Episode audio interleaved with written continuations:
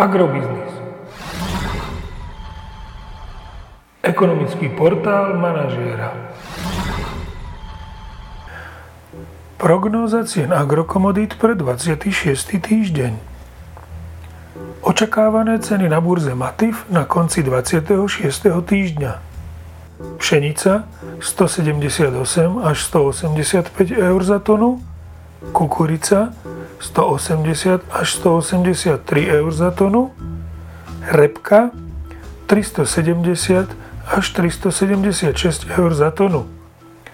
Dopyt po bravčovine zo strany azijských krajín bude pokračovať a to signalizuje priaznivý vývoj cien na trhu Európskej únie.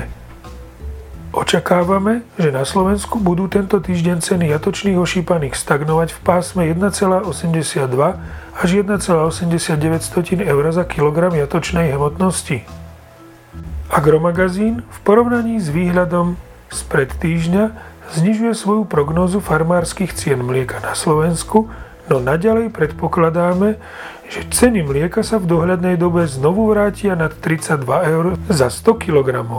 Predpokladáme, že tento týždeň ceny nafty posilnia o 2 eurocenty na liter na 1,22 eur za liter a ceny benzínu Natural vzrastú o 1,5 eurocenta za liter na 1,35 eur za liter.